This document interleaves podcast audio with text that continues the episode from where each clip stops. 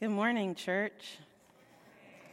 Oh, that, that was nice and robust. Good morning. Thank you. I have the privilege and the honor of standing before you today. Hopefully, you still think it's honorable by the time we're done. Um, let's, let's talk to Jesus. Let's just pray a moment, yeah? Uh, Father God, we come to you in the name of Jesus and we thank you for today. We thank you for the opportunity to look at your word, to worship together in spirit and in truth. Um, Lord, I just pray that you take the things I think I have to say and mix them with what you want to say. And I pray that we would have ears and hearts to receive what you're doing and hearts to be obedient to what you're telling us to do, and that you would get all the glory and we would see your good in our lives. In Jesus' name we pray. Everyone said, Amen. Amen. Um, I love that song that we did, Pass Me Not, O Gentle Savior, Hear My Humble Cry. I learned that growing up. And we, we used to sing it and kind of moan it, you know, Pass Me Not. It'd take a long time. But it was, it was great. And it wasn't until I was uh, teaching ESL that I had to teach idioms which, is, which are expressions, that I learned that I needed to explain to these millennials what call on means. Because when this song was written, there were no cell phones, there were no um, phones, there, there were no numbers anywhere, no buttons. There was just, you had to actually visit somebody to call on them. And so I had to explain this to millennials because they were like, What? Why is there an on beside the call? Because you had to go to their house. And if you were dating somebody, you had to talk to the father on the road ahead of time and say, I would like to call on your daughter on Tuesday. And it was a horrible time. Um, that's usually how that how that went. And so I just love that song because it is crying out to the Savior to say, while you're visiting everybody else, don't pass by me. Come to my house too. So I just thought we'd start with that.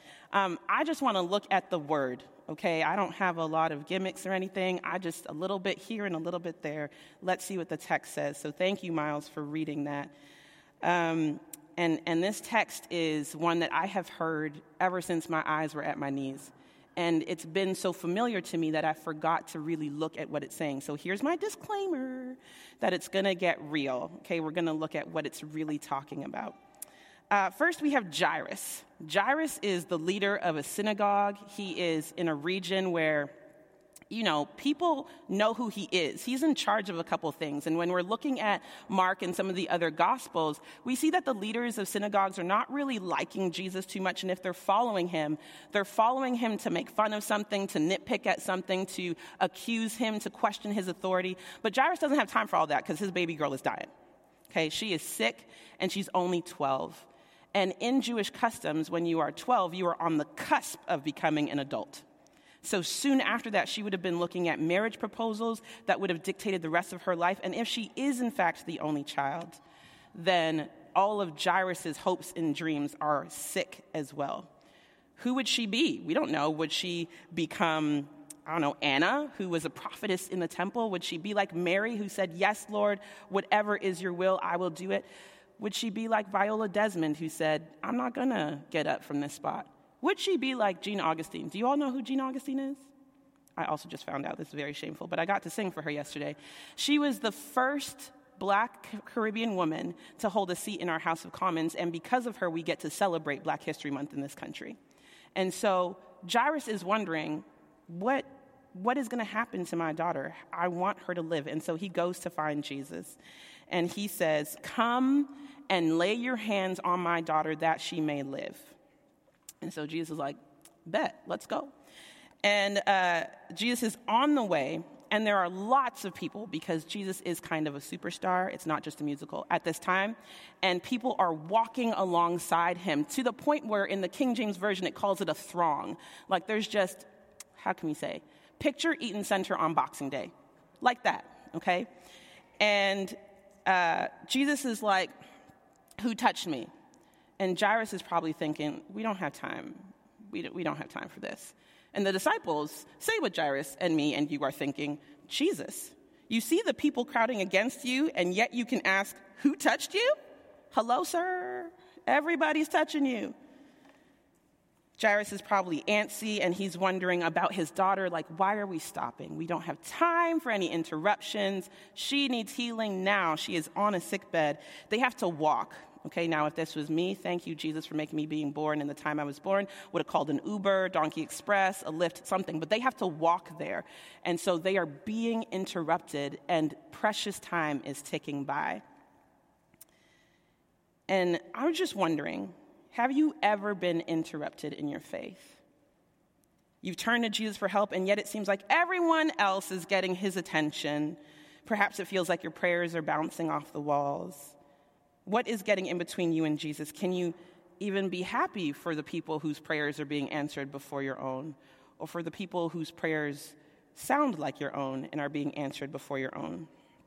And so they get interrupted by this woman who I think needs a new promo package, you know, the woman with the issue of blood. It just, you know, eh, could be better, could be better. But she's not just the woman with an issue of blood. It's not like she's those people that are just like, I can't see blood, I can't see it.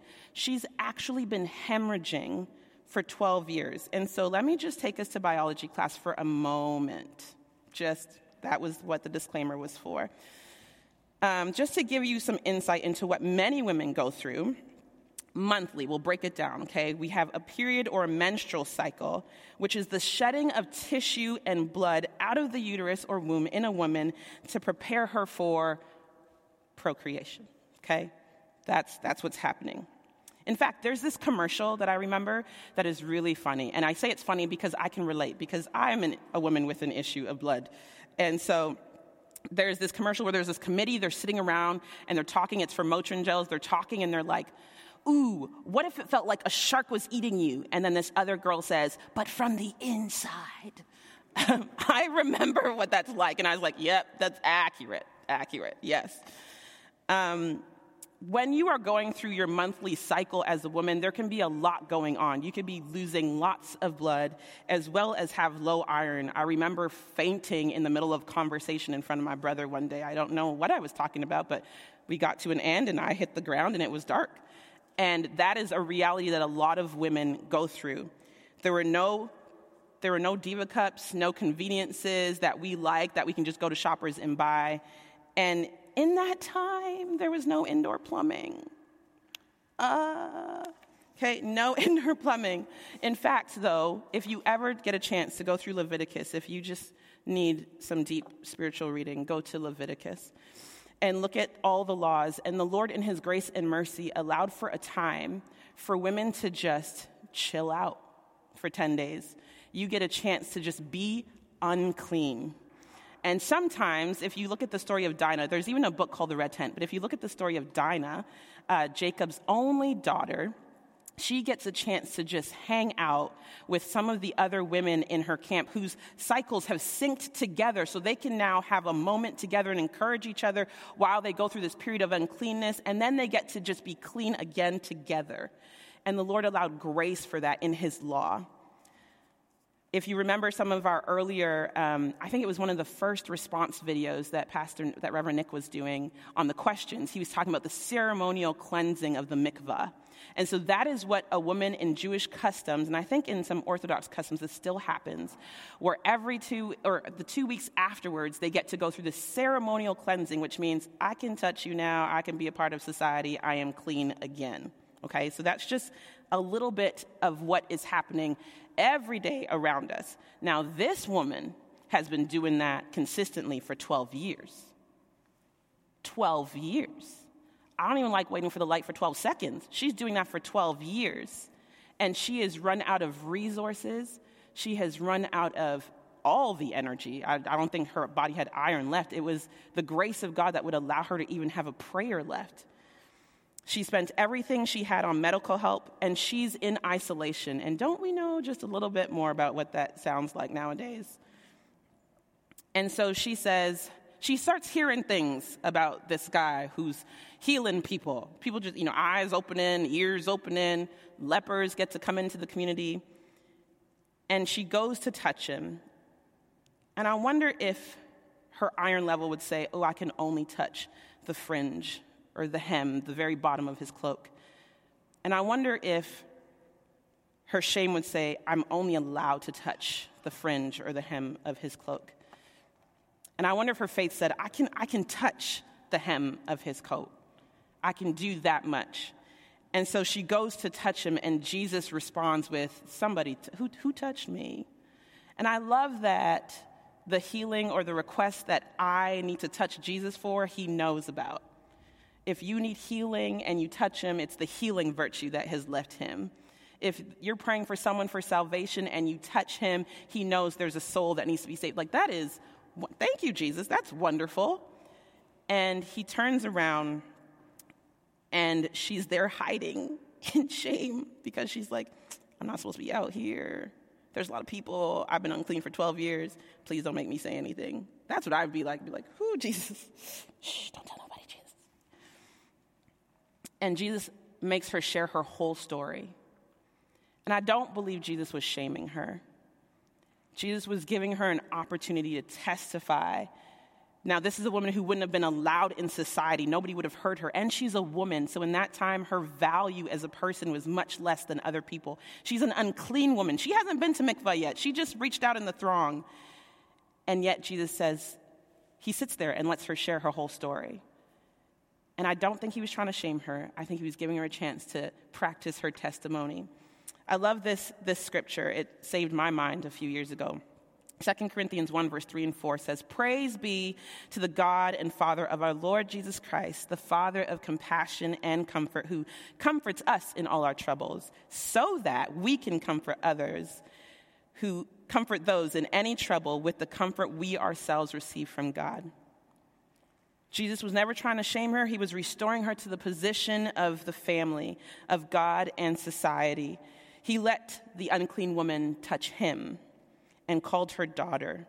A daughter belongs and is named and is welcomed, and her pain wasn't for nothing. And praise Jesus that He will recycle even our darkest days for His glory and our good and someone else's good.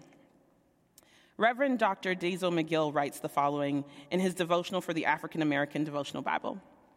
The envious hearts of our unsaved kinfolk, as well as others who knew us before we met Jesus, are often reluctant to acknowledge that we have changed. They would rather sentence us to everlasting sameness. They fail to realize that God is a miracle worker in adversity. Not even the plastic dance of circumstance can prevent the discriminating grace of God from healing and transforming and making whole those who have believed in Christ Jesus. I wonder if there's something that you have been asking God for for what seems like your own version of a 12 year wait. Have you run out of ideas or resources or even faith? You once started out with vigor and hope and confidence in the word God gave you, but you're still bleeding or hurting or alone. Sometimes it's easier to stay stuck where it's familiar, even though it isn't a good place. People may recognize you or know you for your infirmity, the woman with the issue of blood or your problem. Perhaps we don't need to know this woman's name because then we can identify with her story. By the way, Jairus is still waiting. So, um, dear Jairus, um, in verse 35, Jesus is restoring the woman, and Jairus is being interrupted again, but from people from his home to come and tell him, uh, Don't bother the teacher because your daughter's sick. She's not just sick, she's dead.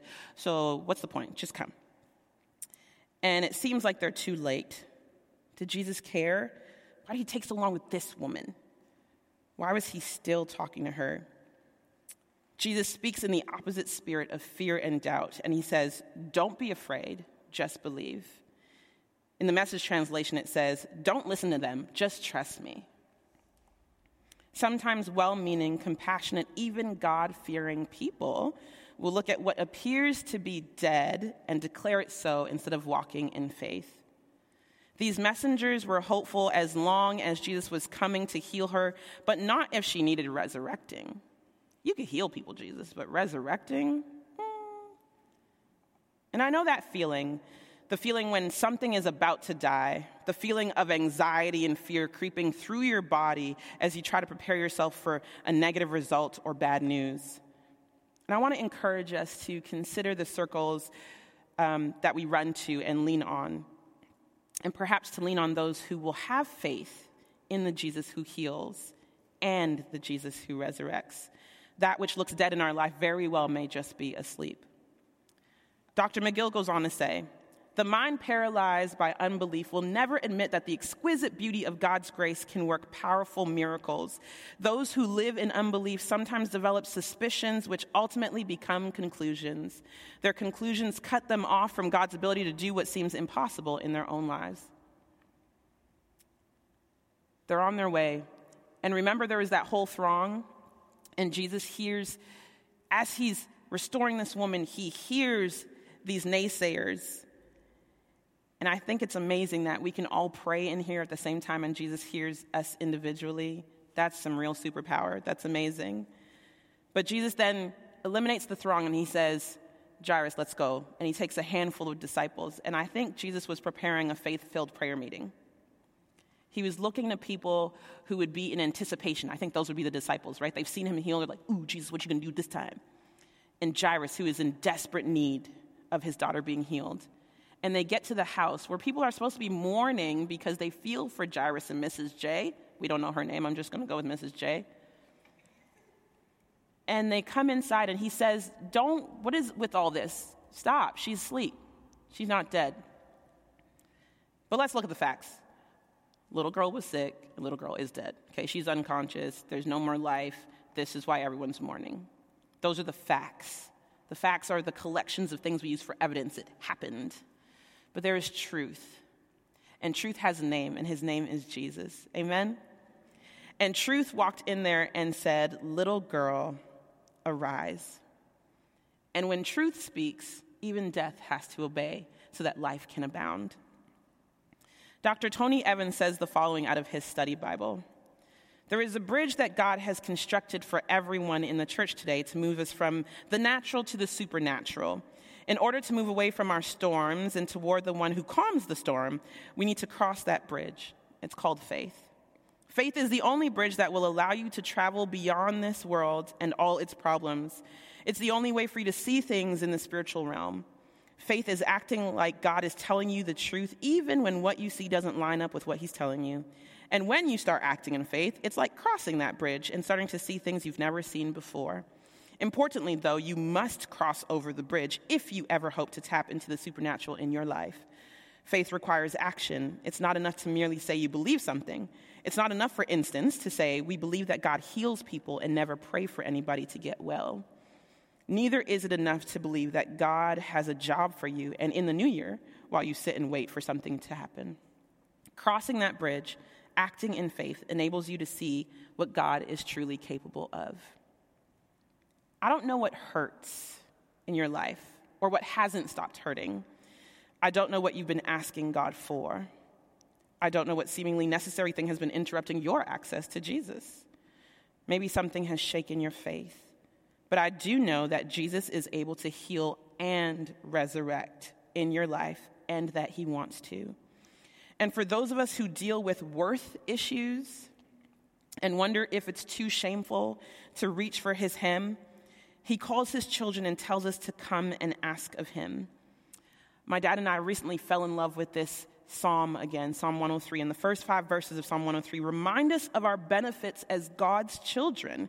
He forgives all our sins, He heals all our diseases, He redeems our life from the pit, He crowns us with loving kindness, and satisfies us with good things. This past week, I was telling the worship leader team that God's children deserve nice things. See, I found the scripture. God's children deserve nice things. We are all welcome to come we are all allowed to come to his throne. Let me pray for us for a minute. Father God, I thank you for your word. I thank you for who you are. I thank you that we don't have to be clean enough or good enough or worthy enough to come to you, and that by the power of your blood, you do that already. I thank you for the woman with the issue of blood that we could learn from her. And I thank you for Jairus and his daughter that we can see stories like this and have hope for ourselves. God, we're, some of us are going through some stuff that is hard and hurts and is not fun. And so, Jesus, I pray for us that you would help us to name those things today. That we would trust you again where trust has been destroyed, where we would have faith again where faith has been squashed. God, I pray that we would lean into you. And I thank you for the people in our lives who would say, I'm praying for you, I'm believing for you in those moments when our faith wanes. Jesus, open our hearts again where it's been hard, where it's been 12, 15, 20 years. Maybe it's just been since this morning, but Lord, we want to say we trust you again. In Jesus' name. For our reflection time, I want to do something a little bit different. I want to ask you to be intentionally vulnerable today. On the way in, you were given a sharpie and a stone. Do you still have your stone? Yeah, please don't stone me. Thank you. Without writing your name, okay, this is anonymous, I want you to write maybe in a word or two what your request is. It might be marriage, it might be salvation of a lost one, or whatever your request is, whatever looks like it is dying in your life or looks like it's been bleeding for a long time. Write that down on your stone. And while Brandon is playing, we'll take some time to pray about that and write that down. And he's going to play Pass Me Not, O Gentle Savior. And when he starts singing, I'm going to invite you to come and lay your stone down at the foot of the cross where it belonged the whole time. We're going to lay down our burdens because Jesus came and shed his blood, hung on a tree, unclean and cursed because of sin, and offered us a wash in something that would have been seen as dirty and unacceptable. And I want to make a promise to you this week. We're not just doing something cool and snazzy in church. I've already asked the pastoral staff if we can spend some time this week to just pray over these requests. And for those of you joining online, there is a Google form underneath the video that is anonymous, so you'll be protected. And as you are writing that down, Pastor Natasha is writing down your prayer requests, and those will be added. Those stones will be added to the foot of the cross as well. So let's take some time now to write our requests.